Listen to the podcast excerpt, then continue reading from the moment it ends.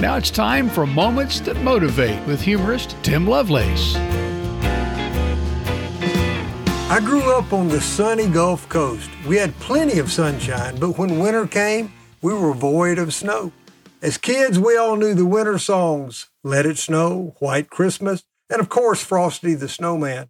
Snow was in our songs, but never in our yard.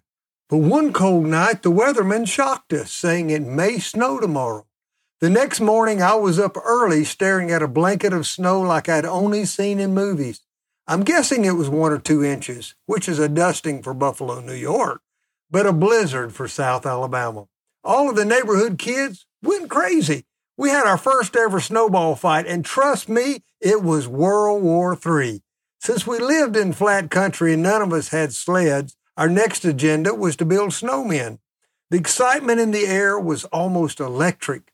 We all retreated to our yards and started building snowmen. I built mine in the side yard. Mom gave me a scarf to put around his neck, and I gave him a carrot nose. Later on, I went around the neighborhood looking at all the snowmen. There was one in almost every yard. We had all made the most of this special day that soon would pass. There's something about passion that is so contagious. Excitement creates excitement. Do you remember the first time you told someone about what God had done in your life? Do you recall the first time you saw an answer to prayer? Just like melting snow, we cannot waste the opportunity. Let's renew our passion and work for His kingdom, building something that lasts forever.